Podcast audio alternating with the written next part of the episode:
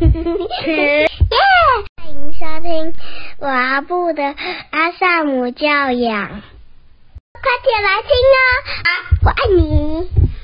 欢迎收听高小璐的阿萨姆教养，我是露露家君。好，很开心大家今天又来听我的这个频道。然后我今天呢邀请到一个特别来宾。这个特别来宾真的很特别，有多特别呢？等一下你们就会知道。那这个特别来宾他是村子里的凯利哥。Hello，大家好，我是凯利哥。哎，你说特别特别的特别，会让我感觉特别的腔，或特别的乌龙，或特别的什么？因因为我在跟你录之前啊，我的 Podcast 频道其实我的 Podcast 频道都很强啊。不是我设定的是自己是知识型人设这样，然后后来发现我讲知识型知识都没有人理我，但只要我突然录到那种超级强的东西，我的那个收听率就会咻，就是像火箭一样飙高这样。好，我来聊聊，我先跟大家介绍一下我们的缘分好了。我们的起源其实是二零二二年我在跟着崇义老师学习萨提尔的时候，然后我记得当时候。他是甄选十二个人，嗯，然后十二个人的第一次见面的那天晚上，你知道我有多慎重吗？我是见面前嘛，不就是我们那一天不是有试训吗？就是有一个视讯，然后要分组，然后你知道我那时候心里面就在。Murmur，其实我很想讲脏话，就是在 murmur 说靠，怎么会有人用这种这么白目的分组方式？因为就是很残忍哦，他是要在时间里面，比如说每个人自我介绍，介绍完之后，然后每个人要写下来，就是你想要跟谁一组，然后你就是要跟着那个人一年的时间，十二个月。然后我想，刚好要是万一选到一个金亚里差周哎，你们十二个月都 都很。所以嘛，是拖你后啊，我不能说拖我后，我是拖人家后腿啦，因为因为在那个 team，就是那个十二个人里面，每个人都超级专业。然后我就想说，那个真的是你听完所有的人自我介绍，因为这十二个是撇除我啦，十一个人里面其实都是非常的专业，就是在萨提尔这一块，或是像其他露露刚刚讲的那个，他有学习什么阿德勒心理学，然后又学习萨提尔这样，所以他是双心理学，在平常如果大学就是双主修学位是这样吗？没有没有，我不 就是反正就是超级超级专业的。然后我就想说，看万万一那个我跟一个人。同组，然后那个人就是非常的专业，我就会拖累别人，我就也觉得很拍死。可是又要学习一整年呐。后来老师就是规定大家就是听完所有人的自我介绍，就要立刻亮出，是亮出哦，因为他是在那个视讯，然后十二个人要一起亮出那个所有的牌子，对不对？对。所以我们第一次就配对成功。然后那时候我我为什么选他呢？我想一下，我为什么选他啊？因为啊，我讲话是一个很快的人，我。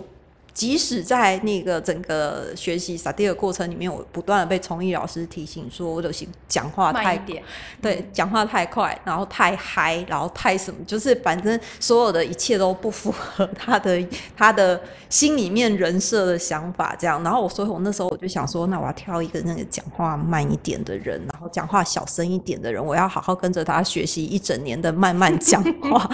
后来发现我没有办法，对，这是我跟他的。起源呐，就是一开始就是这样，最后你就做回自己。没对啊，我发现我没有办法伪装成讲话很小声的人，因为我如果讲话很小声，别人会以为我生病。嗯，我刚刚要说，哎，我们现在讲的那个师培里面的东西，这个可以讲吗？那不行吗？啊，不就是选人而已吗？朋友自己不介意。好。他不会听我们 podcast，他不会听你的，也不会听我的，因为太我的太吵了。你的不一定哦，我真的觉得他可能会听你关心我们。你啦，你啦，没有没有，他真的不会听。我们来看看他后面给谁回馈。你 你你，我希望他去听你，因为我节目真的太吵，自己哈哈大笑。他就是很，我也不知道他是不是很啊？怎样？我们这集是要聊他，是不是？我们觉得我们这集聊他就好，可以跳开他吗？好，就是那时候真的，反正就是我们在分组，然后我跟凯莉有配对到，然后后面就就反正就磨合的很好，就对了。那我跟凯莉一样，其实我我选他也是因为他跟我太不一样了，就是我是那种比较比较近一点，然后比较内敛一点，然后其实如果以我过往的惯性，我绝对不会选这个人，因为他。太外放，然后很活泼，然后感觉就很像阳光，就是洒洒出来那个感觉。但是因为我已经学心理学一段时间，然后也走自己的内在成长旅程一段时间，我就觉得这个人跟我太不一样了，然后。感觉跟他在一起同一组会有一些火花，然后我那时候还很不要不要脸的自己讲说，我觉得我们两个的组合会有点像蔡康永跟小 S，就是一个很吵，然后一个 我是我是蔡康永的角色，因为我人设是知识型，不是不是，我给我自己的人设是知识型，对，好，反正就你变了，我被你传染了，你变了，你以前不是这样讲话的，好。好好就是这样，所以这是我们认识的起点。那我们也一起学了一年，那这个过程我们就就先跳过。那我八个月就离开了。对啊，这可以讲吗？要讲那么细吗？对啊，去做自己了，放飞自己了。凯莉她大概走到八个月的时候，然后自己就去生了，对，就去生孩子。哎，生什么孩子？生野孩子。对。然后我刚好为什么这一集想要邀请凯莉，是因为她刚好今年出了一本书，叫《心中住着野孩子》嘛。那这本书它其实不算是教养书，可是我觉得这本书它用一个很生活化的方式，然后整理自己的过去，那就是你可以用一个很轻松的方式，然后读完，然后看见这个人到底是为什么可以活成这样子，就是。嗯，我在这个师资培训的期间，发现凯莉是一个自我价值感很高的人。简单说，就是这个人更不需要来学 s t i 我就说你到底为什么要来？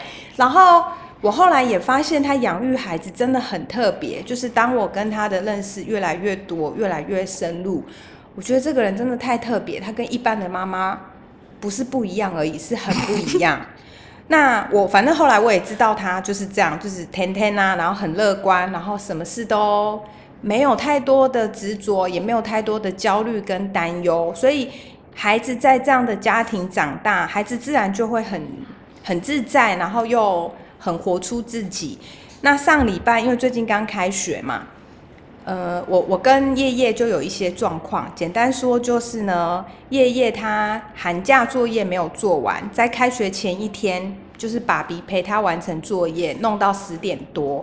那开学第一天，他交出去的作业，其中有一样又不符合规定，所以老师请他重做。那那一天，我就又花时间陪伴他做功课，但是那是一个手作。那九点就要睡，我们做完已经快十点，所以他其实他开学到现在四天，每天都迟到。我这是客观陈述，不是主观，因为他就是每天都没有准时到。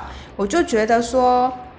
嗯，那个时候我心里就有一点担忧。然后那一天我刚好就问凯莉说，因为我知道他的孩子都没有补习，没有上安亲，我就问他说：“凯莉，你的孩子都没有上安亲，对不对？那你会不会有一些担忧，会焦虑？”然后那天你怎么回答我？我不会啊，我我要先回应你前面讲的，就是我为什么活得这么自在。对，为什么？因为我目中无人。就是再扯回来，不是再扯回来，再讲回来，你刚刚说的补习这件事情，其实补习很多的孩子都是被爸妈送到补习班里面。为什么爸妈要把孩子送到补习班里面？因为你周围的人都在做这件事情，当你没有做的时候，你就会担心你的孩子是不是落后。所以你看，我是不是目中无人？根本没有。这是其中一个原因。那另一个原因是，我觉得现在也蛮多父母亲，他们可能是双薪家庭，他没有办法照顾小孩，对，所以只好把他送去安心班。对对。后后来呢，我就很好奇说。因为我觉得我也是一个对孩子能够放手的妈妈，特别是在学习过后就越来越宽心，包含孩子联络部落没有拿给我钱，我也就 OK 随便你，就是你没有问题，我也不会把它揽到身上变我的议题。但那一天我突然发现，可是叶叶他没有完成功课，后面来找我求助，我陪他完成或爸爸陪他完成，时间太晚了，就会。会影响到我们全家人的作息，所以我就觉得应该要哪里要调整。那当时就有一些思绪有一些混乱，然后刚好又跟凯莉在聊天，所以我就问了她这个问题。可是呢，我要说的是，孩子没有上安亲班，回过头来，可能妈妈其实在照顾的是自己，就是因为大家都上了，我不让我的孩子去上，我会很焦虑。所以孩子去上安亲班，我也不管他在那里面学习的状况，跟老师或者跟其他同学互动的状况，但是就是让他去，让他回来，然后没有在中间看那个细节。可是呢，我也觉得这个我没有困扰啊，就是我也没有让我的孩子去上安亲班。但那一天我就有一个问题，我就想问凯莉说：那你不在意孩子上不上安亲班，然后他的成绩怎么样？那这样子，身为一个妈妈，你给自己的定位跟你在家里总是会有一些界限，有什么东西是你很介意？你觉得这个部分你一定要帮孩子培养，或者说你觉得你会很坚持他们要？嘿，你知道我在说什么？嗯，我我知道你你说我虽然是放手，然后什么东西都不管，比如说他的功课他什么，可是我不是什么东西都不管呢。我觉得他的生活常规是我在意的。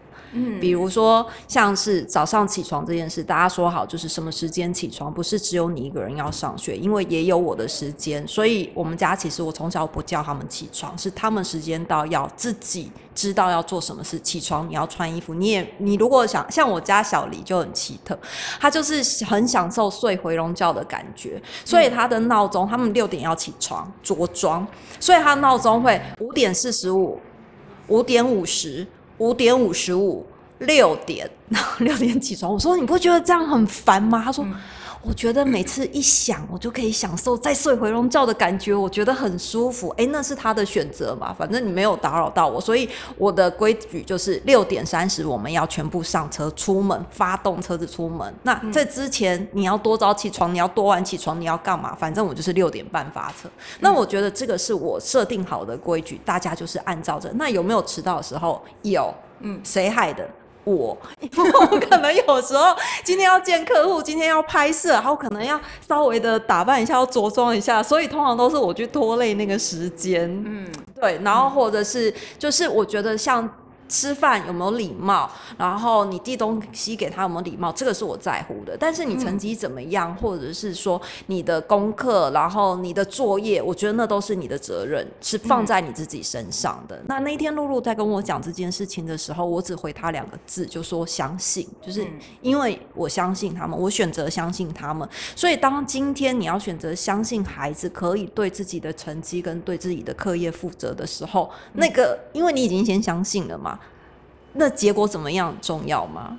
对，应该说我们学习过，或者对你来说不重要，但是对很多家长是重要的。嗯，对，这个就是选择嘛。为什么这么多人会在教养的路上卡住的原因？哦，卡住。对，那那天你跟我讲相信，我就觉得说对啊，就是这个啊。我们在讲教养课程上也一直在邀请家长去信任自己的孩子，所以我觉得这个教养的议题，我们聊一聊，聊着聊着又绕回来了，就是绕回自己身上，为什么？会没有办法相信孩子，因为可能我们也不相信自己。要来一首五月天的《相信》，天天听，天天听，你就会相信。这样没有，就是我觉得其实像露露刚刚有讲到，就是我是一个自我价值感很高的人，就是我我觉得我自己是在孩子的前面是做榜样的，因为很多事情其实你会发现你的孩子是在模仿你做的。对对吗？对，比如说我最近讲一件事情，哈，嗯，有一点脏，但是我觉得还蛮好的。身教，因为我家小李是一个很干净、很有洁癖的人，非常有洁癖。然后他前两天这件事就发生在这两天。然后因为夏天我们家就是只开一台冷气，所以他们两个会到我跟我老公的房间来做，就是睡在底下的床垫这样子。就是我们只开一台冷气，那他们两个其实是睡在一张床垫上面。那小黎因为是一个非常洁癖的人，非常自律的人，但小鹿的个性就是跟我一样，就是他外表虽然跟他爸长一样，但是他内。在就是就是我啊，就是一个比较随性的人。我真的说随性，嗯，肮脏不爱干净。那小黎呢？他在昨天跟前天呢，他就在他的枕头上面发现一点一点一点的东西，然后他把枕头翻起来，发现底下有一一堆鼻屎。鼻屎，然后因为他不是他嘛，所以他就很生气。但是他没有跟他姐讲哦，他就说：“妈妈，我跟你讲，我今天要去二楼睡。”我说：“怎么了？”他要回他自己房间睡。他说：“因为哈，那个阿纪哦，在挖了鼻屎，然后放在我的枕头底下。我说哇，那你掀起来有鼻屎宝宝石堆，你有没有觉得很开心？他说我觉得很脏。然后后来我就跟他解释，我就说啊，阿纪的个性可能就跟我一样啊，因为我每次抠鼻屎，我就会粘在手臂上，因为 就因为你有时候在工作打字，你思绪不能被打断，可是鼻子又有鼻屎的时候，你就会抠出来，然后我就会粘在我的手背上，然后等它干的时候，它就会不小心脱落。然后又或者是你可能睡觉的时候，你真的很懒得拿卫生纸，我就会丢在那个我家的那个床缝缝的旁边，然后我就说你姐这点就是跟我一模一样，所以你也不能怪他，我们不是很脏，我们就是只是想说先放一下。然后如果有起身，我就拿啊。他可能堆着堆着，他就忘了，所以你的枕头一翻起来就一堆鼻屎这样。但是他不能接受。可是我小孩就是这样。那你说，哎，我为什么会讲到这件事啊？啊，对，我就说身教身教，因为我就是这种个性的人。然后所以你看，我的大女儿小鹿，她就是你很能接纳他。我很能啊，因为我就是这样，我不能说别人呐。我觉得这里有一个很特别，就是有些妈妈她自己有一些缺点，缺点。我呃，我不是说你这个挖鼻屎的事，就是有些妈妈不爱干净。我昨天才带完一堂课，然后那个妈妈有两个妈妈就说，他们突然间发现孩子跟我自己越来越像，然后这件事会让他们震惊，觉得哦不行，我要赶快改变。就是他们会看见孩子像他的是不好的地方，然后他觉得哦再这样下去不行，孩子的人生会可能会毁掉，或者是会觉得这么严重。要毁掉，就是说他们看见的是焦虑，看见之后会焦虑，然后不能接纳。可是你看见小鹿跟你一样鼻屎乱狗呢，你就很接纳他，我就是这样，所以他也这样啊。所以这中间怎么了？我觉得那个就是你的内在自我价值感的关系，就是你能够接纳你自己，你就可以接纳孩子。然后，因为像小黎这件事啊，你知道，因为我就要排挤排解他嘛，你知道卫生习惯这件事情，我我自己都没有做得很好，所以我其实不会要求，我只会讲一下说，哎，你下次可不可以不要这样？那我就跟小黎说，还是我们帮你姐准备一个罐子，这样他他以后就是收集鼻屎罐，因为你知道我就是会随意丢，我是连耳耳屎什么东西都可以收集成罐的人，因为我就会觉得。然后我既然懒得丢，那我就在我书桌前面，哎，我还不是摆卫生纸哦，摆一个罐子，然后你可能抠一抠什么就丢进去。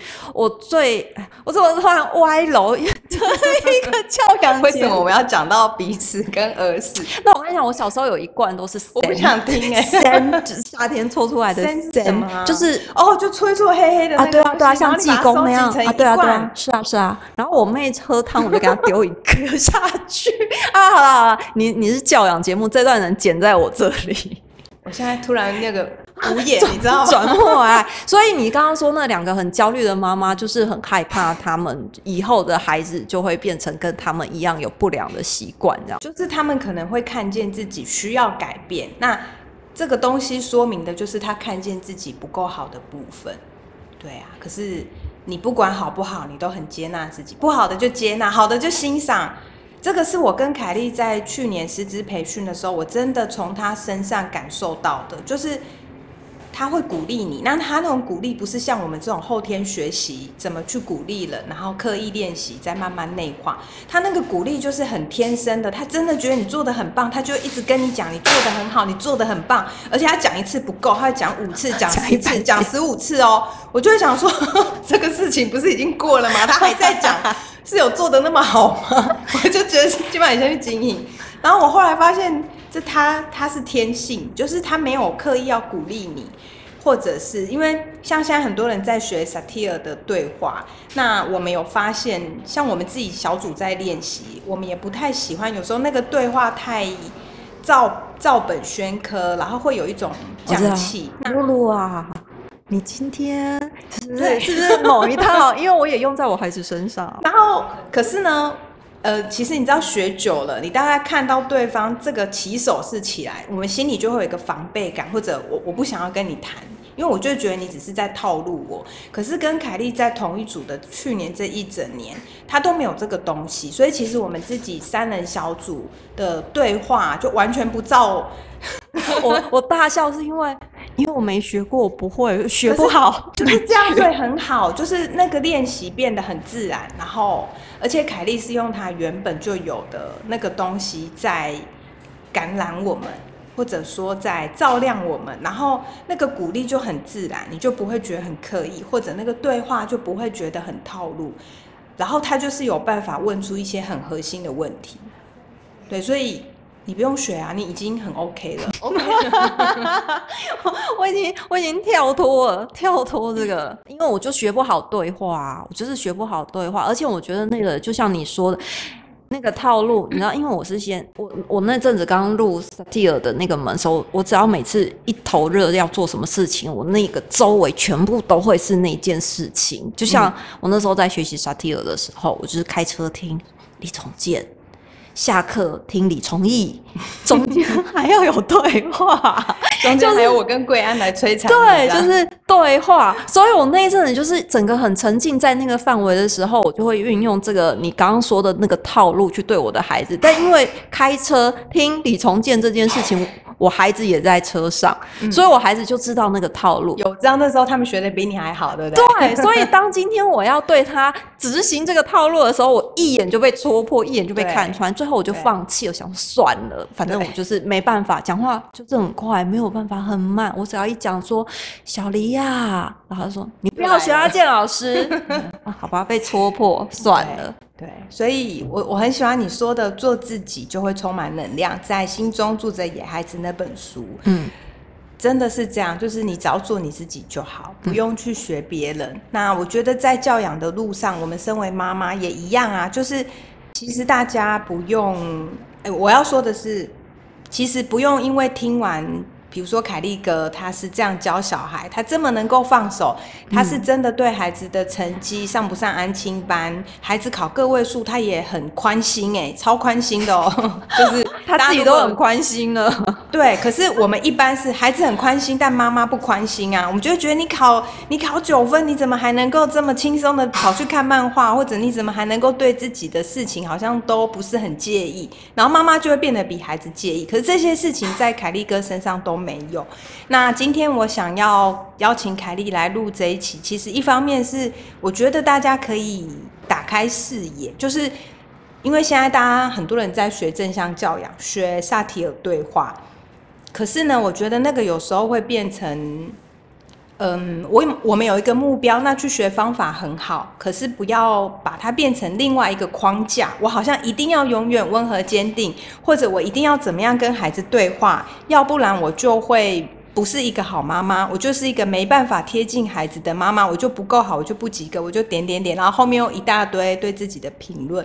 所以我们不需要像凯利哥这么的宽心。你的孩子如果考六十分，你会介意？那就会介意啊，就是坦白的去表达，然后去看看可以协助孩子什么。每个家庭有不同的规范，然后有不同的介意的点。像我对孩子的某些事情很宽心，但宽心还是会有界限。所以我觉得是一个让大家看见，真的有人是这样当妈妈，而且他当的很好，他的孩子也活得很好，而且还很有自信。对，那我好奇，如果是你，你的。呃，女儿在枕头底下发现哥哥的鼻屎堆，你会怎么处理这件事？你说，如果他今天跑来跟我说：“妈咪，我的枕头底下是哥哥的鼻屎堆，堆哦，堆哦，不是一颗两颗，是堆哦，小金字塔。”我会问他说：“哇，那你来跟妈咪讲，你是想跟我分享什么？你要说你很惊讶，还是很开心，还是很生气呢？然后呢？然后他就会跟我说，我才会知道他其实到底想要讲什么。他就觉得他很脏。”哦，原来你觉得夜夜这样很脏是吗？那你有困扰是不是？嗯，那你希望妈咪怎么协助你？去跟他说不要再把鼻屎挖到我的枕头底下。你想要妈咪跟帮你去跟夜夜说。嗯，好，那我教你怎么说，你去说，这样你要吗？嗯，好，那我就会教他怎么说啊。对，然后他就说了。我先等一下，我先暂停。一般的妈妈会在前端，就是孩子跑来说，夜夜的鼻屎勾到我的枕头下面都是。这个时候，通常妈妈就会尖叫，或者是啊尖叫，妈妈就会就会评价了啦。妈妈就会说：“怎么这么恶心？哥哥怎么可以这样？”或者是说：“啊，这又没什么，你干嘛这么生气？”就会评价来告状的那个人，或者评价狗鼻屎的那个人。那个桂安在旁边一直点头，因为桂安在旁边，他他他可能也有长鼻屎，当一般妈妈在可以吗？他说他是一般妈妈，好，这哎这样蛮好的，就是我也是一般妈妈，不是你不是，你不 要乱来，你就是那种还会觉得小鹿狗是很正常的，因为我也是这样。然后呢，你会说那你的版本？那结果就像刚刚那样，就孩子来了，我们不去评价，啊嗯，那就了解他。你你讲这件事，那你是想要跟我分享？你很开心吗？哇，原来你发现彼此很开心，那我们就一起欢呼喽。所以你会建议，就是如果因为我觉得鼻屎这件事情，一定现在也有很多小学生正在发生。虽然我女儿已经国国三了，还是在发生。那我们看，我现在都已经四十五岁，我还是在发生。所以我觉得。现在在听众里面，应该也有很多的家长，其实是为了孩子的卫生习惯。假设拿鼻屎擦，为什么这件事会变得这么发笑？就是如果从教养聊到鼻屎，对，就是假设如果一个妈妈发现你的孩子的卫生习惯不良的时候，你应该是要怎么平心静气的去对他说明这件事？因为像我可能真的就是无所谓，但是你有没有什么样的方法是可以让妈妈更心平气和的去看待卫生习惯不好这件事？我我我觉得好闹，但是我觉得这个很多家长这个讲回来，真的都是家长自己的卡住啊。那如果你发现鼻屎堆，你第一个就是要说，哎，请问你为什么要这么做？还是你会先好奇他，你把鼻屎堆藏在枕头底下的用意是什么？你说如果是我发现，不是我女儿发现，你你发现你的枕头底下都是你老公的鼻屎堆，这样？天哪！对啊，那你会你会跟他说什么？我好奇。其实这种这种时候，你不会什么萨蒂尔。不可能啦！你看，你终于破戒了，你一定就是第一个自然的反应啊！就这什么东西啊？然后你肯定会拿着枕头去找老公算账，然后就叫他陈叉叉，你快看，就是你的吗？你不是双教养吗？就是叫老公是不可被教。对我破了他的，我破了他的心魔。我跟老公是真的不会这样子，但可是我要说的是，就是我要说的是，你如何教养孩子跟生活它是同一件事啊，就是不需要时时刻刻都要正向教养，时时刻刻都要好奇对话。你你本来就会有一个很自然的反应，那个是很很自然的发生在生活中，是很美好的事。而且你的尖叫、你的崩溃，它也可以是很欢乐的。但是当我们不接纳自己，我发现我没办法接纳我小孩的鼻屎的时候，那我看到的反应就不会是很有趣，然后尖叫的很有趣，而是会尖叫的很惊吓，然后会很生气的去找对方理论，那是不一样的。所以他最后还是要走回萨提尔，你要回来做自我整合，就是怎么了？你从什么时候开始对于卫生习惯有什么样的标准？我真的标没有标准啊，就是为什么你看到一堆鼻屎在那，然后你就会爆了？就是你可能要回头去看是什么让你这么生气，然后再去整理。整理完之后，你是真的不 care 彼此，你才有办法做出那种自然的反应，然后好笑的。要不然那个就会变成是，嗯，我妹可能就会受不了，或者像小黎，她可能就会受不了，她就是。搬家，反正那个地方让给你，鼻屎堆，我就把我的枕头套换一换，就那个地方让给你。然后小鹿我也觉得他很自然，他昨天就把自己的枕头放在鼻屎堆上面，然后继续睡觉，所以他可以跟他和平共处，可以跟我一样，可以，好吧？我们家小孩是，我觉得他没拉狗一狗，然后狗在墙壁上，但他不会让它。就是聚集在一起成堆，可是你可能就有时候躺一躺，你会看到 那个墙壁上，你就觉得哦，真是小孩的鼻屎。那你会说什么？我就会问啊，请问这个是鼻屎吗？然后就没有人承认。哦，好吧，然后你就去擦掉。困扰啊，没有我也不擦，因为我没有困扰。所以你会告诉妈妈，就是如果你在墙上或者是在书桌或者是在餐桌发现有狗那边的鼻屎，就不要理它，这样。我们不要解决问题嘛，就是要怎么做？你像我不介意，我就就留着啊，就放着。他会介意的，就去擦掉。小小会介意，他就会自己搬家，或者他会搬家。所以每个人有自己的处理方式，那就看他自己的界限在哪。那但是我们同一个屋檐下，可以彼此互相尊重。那我知道我怎么了，我也知道你怎么了，然后中间又有一个尊重，大概就是这样子，还蛮好的。这大概就是我生活模式。对，可是我们这个是学习来的，哦你是我是天生就不在意，就这样。因为我觉得你可能访问我妹比较好，因为我妹可能容忍我非常的多，她可能比较需要需要最近有听你们的 podcast，我真的很想说辛苦你了，我吗？我吗？慢慢，我想跟慢慢说辛苦你了。不过我早上又跟她录了两集，我觉得她很甘之如饴。可能我就是她那道光，她就一直朝着我，跟盲目的跟着我走，然后我又很两光，这样嗯，哎，好吧，怎么样？好，我 不知道怎么你的教养可以从彼此出发，还蛮生活化的。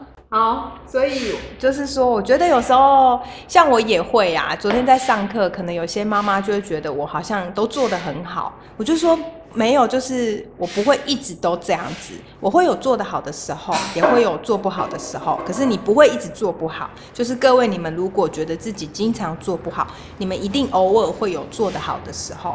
那你们一直看着别人，看着别的老师，或者你们听我分享，你可能会觉得我都做得很好，我就说没有，我其实也会有做不好的时候。所以可不可以，嗯，公平的，然后丰富的看见整个全部，而不是只看见一个小部分，然后用那一小部分去评价自己，或者去觉得别人都非常的棒，非常的好，那个就会不够公正，不够客观。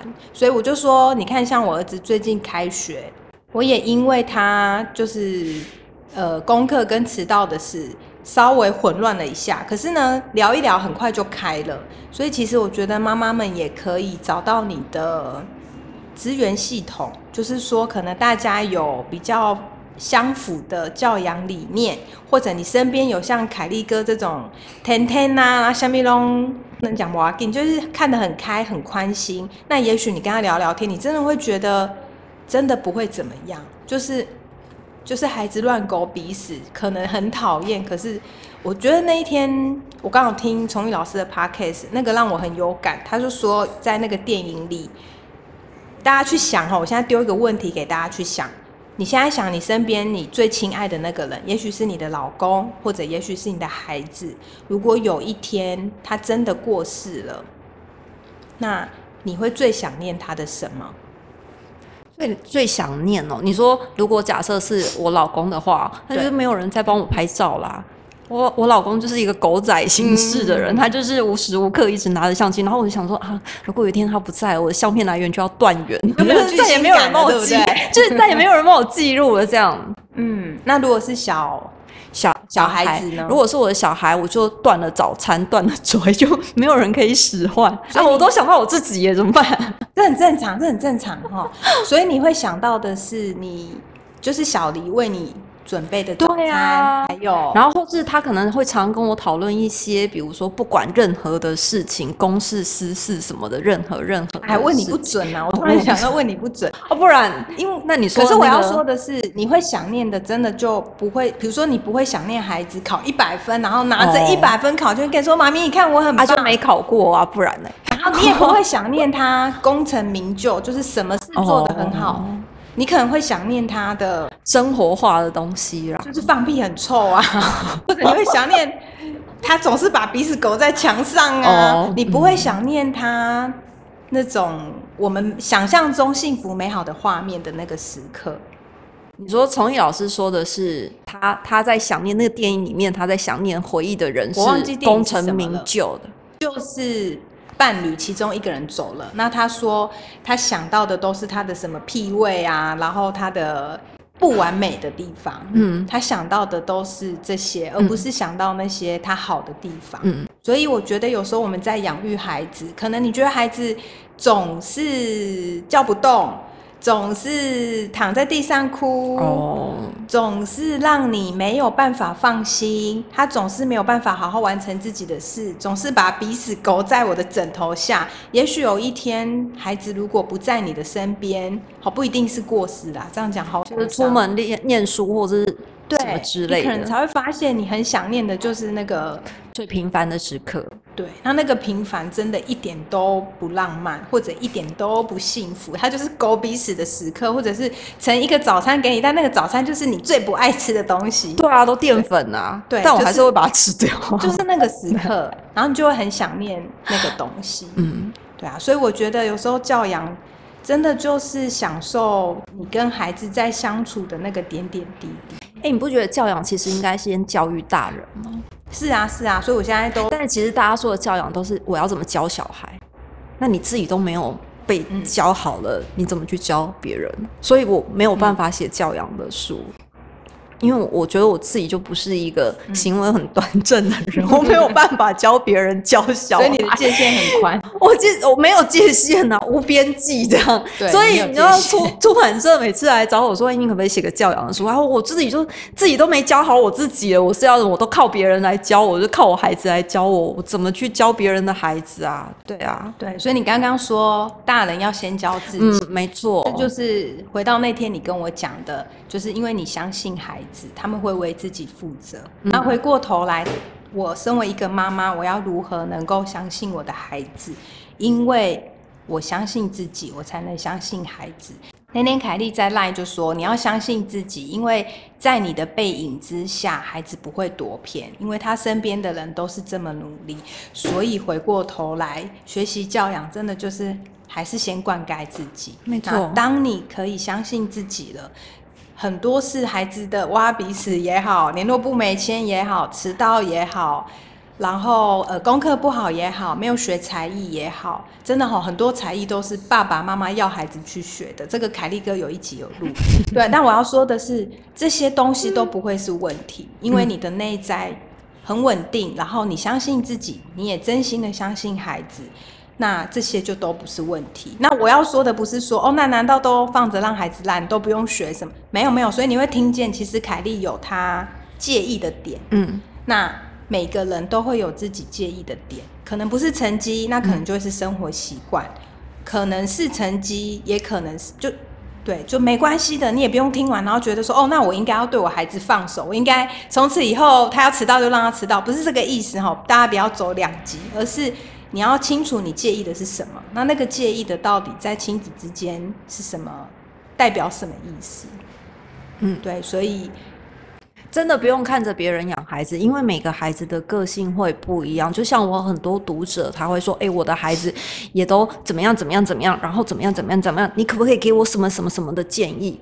那我通常的回应都会说：第一，我真的不认识你的孩子，我不知道你的孩子个性是什么；第二是我不知道你这个人的个性是怎么样。